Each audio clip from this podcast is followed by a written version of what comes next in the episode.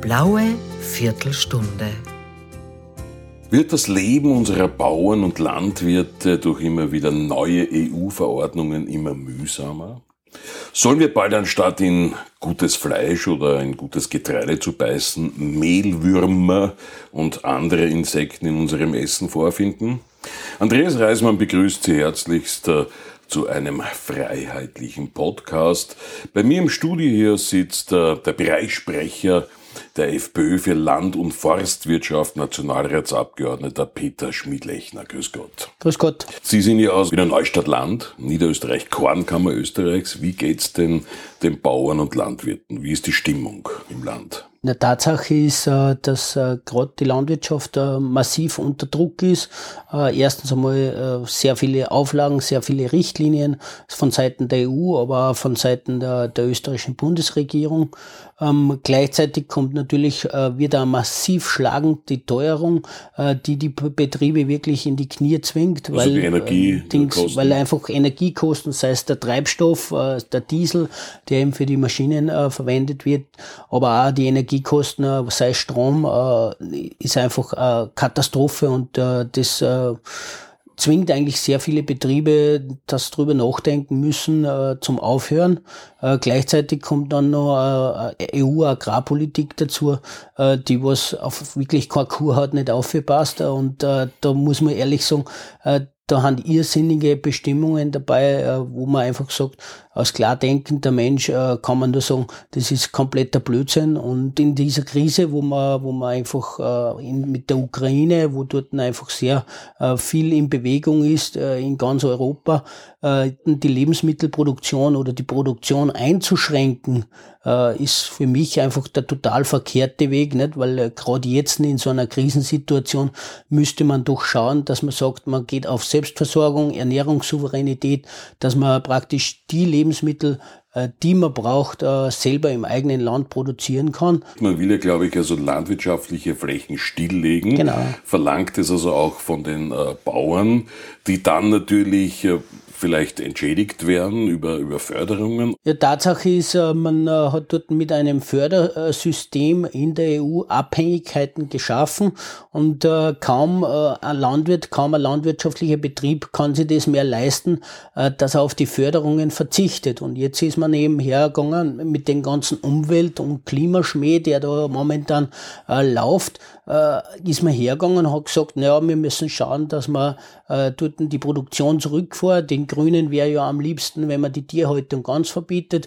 Äh, Tatsache ist, äh, dass man jetzt eben mit diesem neuen GAP, mit diesem neuen äh, Förderprogramm, das man dort geschaffen hat, einfach äh, die Bauern dazu zwingt, landwirtschaftliche Fläche als Brache liegen zu lassen und auf der anderen Seite, dass man dort Biodiversitätsflächen anlegt, äh, die man praktisch auch aus der Nutzung stellt. Und in Österreich ist man auf die glorreiche Idee gekommen, dass man sieben Prozent der Fläche äh, jedes Betriebes äh, aus aus der Produktion nimmt. Und mhm. äh, äh, weil man dann weiß, äh, dass die Ernährungssouveränität, gerade was im, im Getreidebereich oder bei den Erdäpfeln äh, weit unter die 100 Prozent ist, dann denke ich mir einfach, ist das die verkehrte Politik. Gibt es da nicht noch ein, ein weiteres Argument, das auch ein bisschen in die Wirtschaftlichkeit hineingeht, jetzt was Tourismus betrifft? Ich meine, es wird immer propagiert, Österreich mhm. ist ein wunderschönes Land. Nicht? Man steht oben am Berg, schaut runter in ein Tal, sieht wunderschön hergerichtete Felder,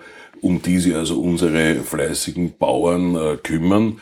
Äh, die sind ja auch für Landschafts- und Flurschutz im Endeffekt zuständig. Die machen ja unser Land erst schön. Ne? Ähm, da gebe ich Ihnen vollkommen recht. Nicht? Äh, jeder, wenn, er, wenn jetzt einer von der Stadt, zum Beispiel von Wien rausfährt aufs Land, nicht? und dann sagt er, na, so schön, so schön ist die Natur, so super und so klasse. Nicht? Äh, Tatsache ist, äh, das ist aber nicht die Natur, sondern es ist eine Kulturlandschaft, die über Jahrhunderte von den äh, bäuerlichen Familienbetrieben gepflegt worden ist und geprägt worden ist. Mhm. Und dann denke ich mal, die, die landwirtschaftlichen Betriebsführer, die Bauern und Bäuerinnen, äh, haben in der Vergangenheit, glaube ich, alles richtig gemacht. Wir produzieren äh, gute Qualität, wir schauen auf, aufs Land, wir schauen auf, auf die schöne Landschaft und äh, denke mal, sonst wäre es ja nicht so, wie es jetzt ist. Und das will man jetzt zerstören und will man verändern. Und wenn man dann die Betriebsstrukturen sich anschaut, dann ist es einfach eine Katastrophe, was da momentan passiert. Nicht? Mhm. Äh, die kleinen und mittleren Betriebe hören auf und äh, übrig bleibt dann äh, ein Großbetrieb und man geht in die Industrialisierung der Landwirtschaft. Und ja. das ist, denke ich mal, der verkehrte Weg. Man hört aber tagtäglich aus anderen europäischen Ländern, die Bauern beginnen sich zu wehren. Ja, also gerade die niederländischen, die holländischen Bauern sind ja bekannt dafür, dass sie gern auf die Straße nicht gehen, sondern mit dem Traktor fahren mhm. und dort Protestaktionen gegen die EU-Politik starten. Und die haben ja jetzt auch kürzlich bei den Regionalwahlen äh, einen großen Erfolg äh, erzielen können, sind ja mit ihrer Bauernpartei wirklich in alle Regionalparlamente gekommen. Das heißt, der auch scheinbar, weil das können nicht nur Bauern sein, die da gewählt haben für die Bauernpartei, sondern auch aus anderen Metiers, äh, Bürgerinnen und Bürger, da herrscht eine gewisse Solidarität. Das heißt, man versteht dort auch die Anliegen der Bauernschaft. Mhm. Dort eben haben die Bauern gesagt, das sind Umweltmaßnahmen, das sind äh, Maßnahmen, die wir einfach nicht einhalten können. Äh, da können wir unsere äh, Betriebe zusperren. Äh, dort können wir, dort ist auch teilweise die Rede gewesen von Enteignungen und, und, und. Da sind die Landwirte eigentlich an vorderster Front gegen diese mhm. marxistische Doktrin zu kämpfen. Ne? Ja, Tatsache ist, in, in Österreich erleben wir ja das ähnlich. Ne? Da, dort wird mit dem man kann schon fast sagen, Klimaterrorismus, der, der momentan dort von unserer Regierung ausgeübt wird. Äh, sie machen es halt ein bisschen schlauer.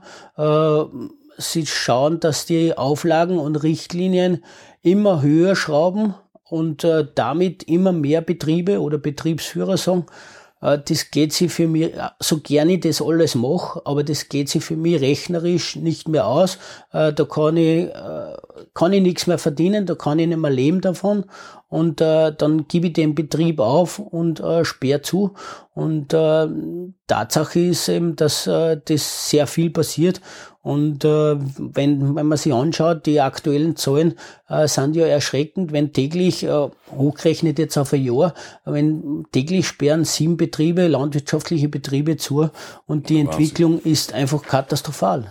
Naja, vielleicht will man ja, dass diese Bauern in Zukunft dann Mehlwürmer produzieren. Das sind wir gleich beim nächsten geschmackigen Thema, nämlich äh, vor einigen Wochen äh, wurde ja publiziert die Idee, dass man äh, sehr viel mehr Insekten zulassen soll, die dann in unser Essen kommen. Ich habe eine, eine Liste, die Wanderheuschrecke, Mehlwürmer, das Heimchen von der Hausgrille, der Buffalo-Wurm, die Hausgrille, Honigbienen, Drohnenbrut und die Soldatenfliege. Für die wurden, wurden schon Zulassungsanträge gestellt dass die in unser Essen kommen, Mahlzeit. Ähm, ja, wie, wie stehen Sie da, Herr Abgeordneter, zu, äh, diesem, zu diesem geschmackigen Thema?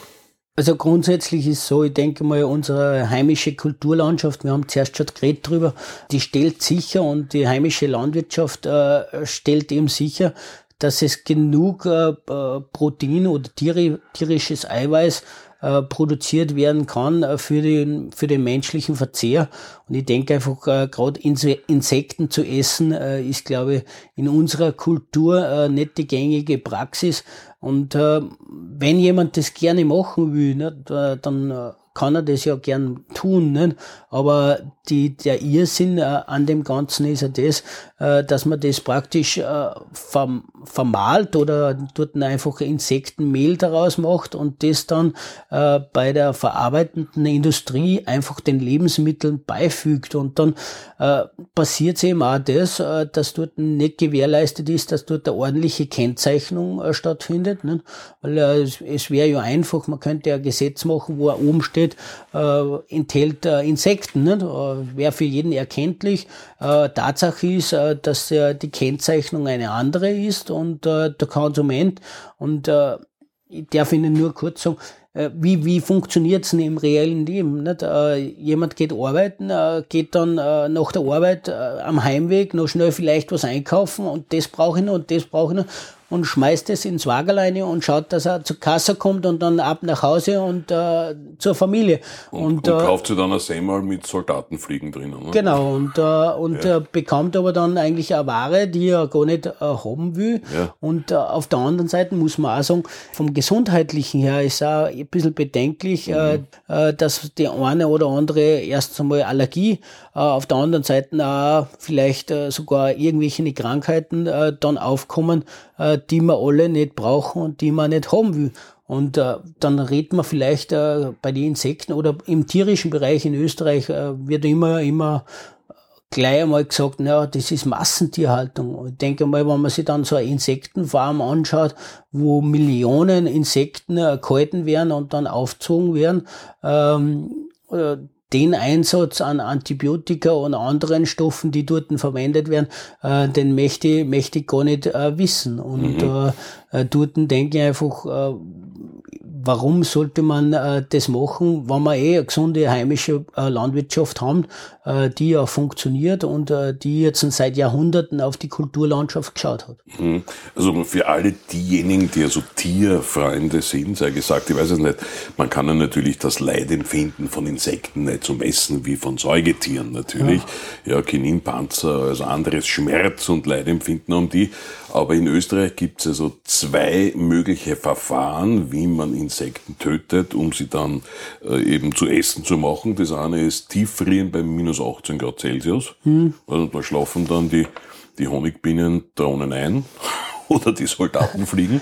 Oder äh, man verwendet kochendes Wasser oder Dampf bei mehr als 100 Grad. Und wer es halt essen will, gut, ist wahrscheinlich persönliche Entscheidungsfrage. Ich könnte mir es nicht vorstellen, dass ich es ist. Also ich persönlich könnte es mir auch nicht äh, vorstellen, nicht einmal probieren. Mhm. Äh, da ist mir ein Schnitzel oder ein gutes Steak äh, eigentlich lieber. Und äh, ich denke einfach auch, und bei der ganzen Thematik, äh, das muss man schon einmal äh, vor Augen gehalten werden oder das sollte man auch bedenken. Im tierischen Bereich, gerade im, im Geflügelbereich oder im Schweinebereich, das ist ja durchaus artgerecht. Äh, Schwein ist ein Allesfresser. Äh, Geflügel oder Hühner oder Puten fressen natürlich auch Insekten in, in das wäre artgerechte Fütterung, wenn man, wenn man denen praktisch Tiermehl verfüttert. Mhm. Tatsache ist, in der Tierhaltung ist äh, das Tier, das Verfüttern von äh, tierischen Protein verboten. Ne? Ist nicht so damals in Großbritannien BSE entstanden, ne, indem man man äh, mutmaßt, dass das auf das zurückzuführen ist. Hat, äh, das hat man eben auch äh, als Eiweißquelle in, in der in der Rinderzucht oder in der Rinderhaltung auch verwendet und verfüttert, äh, weil es einfach äh, ein, eine billige Eiweißquelle ist äh, man hat das dann äh, im Bausch und Bogen äh, damals von der EU verboten. Ähm, und dann, was ist dann passiert? Man hat dann einfach den Gensoja aus Südamerika und weiß Gott woher importiert nach Europa. Und äh, wie es der Zufall so will, äh, Dings, wie es der Zufall so will, in Österreich, der Hauptimporteur oder der größte Importeur ist Raiffeisen. Mhm. Und äh, da wird sie, äh, die, unsere ÖVP, unsere ÖVP rühmt sie ja immer, sie sind für die Landwirtschaft äh, da, äh, redet seit, äh, glaube ich, seit 10 Jahren oder 15 Jahren von einer Eiweißstrategie. Tatsache ist, wir sind noch immer abhängig von Importen äh, von Gensoja. Und äh, da denke ich einfach, äh, ist einfach sehr viel äh, verschlafen worden in der Vergangenheit, äh, wo man einfach jetzt schauen muss, äh, dass man die Produktion ankurbelt und unser Ansatz ist einfach der, dass wir sagen, äh, wir erstens einmal, wir müssen die Betriebe in der Produktion halten, äh, weil äh, immer mehr einfach einen Hut drauf haben und sagen, wir sperren zu, wir tanzen das nicht mehr an. Auf der einen Seite auch klar, wenn man wöchentlich zwei, dreimal durch den Kakao gezogen wird als Tierquäler, als Umweltverschmutzer äh, und als, als Klimaterrorist, nicht? Äh, dann äh, vergeht man irgendwann dann auch mal äh, die, die Laune oder dann äh, verliert man auch die Freude an der ganzen Geschichte. Ja, äh, wenn man dann nichts verdienen kann, auch noch dazu, nicht? dann ist halt äh, das Ansinnen, dass man aufhört, äh, gleich viel größer als wir sonst. Ne? Und mhm. äh, dort ist eben unser Ansatz der, wir müssen die Betriebe in der Produktion halten. Wir müssen schauen, dass wir die Ernährungssicherheit äh, für, für die Österreich sicherstellen.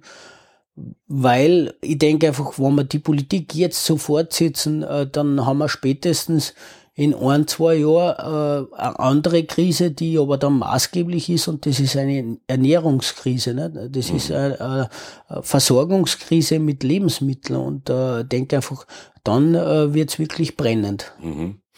Ja, dann, weiß nicht, wie sagt man in der Landwirtschaft, Glück auf, der österreichischen Landwirtschaft. Das können wir brauchen. Gespräch. Und bei Ihnen, geschätzte Hörerinnen und Hörer, bedanke ich mich auch.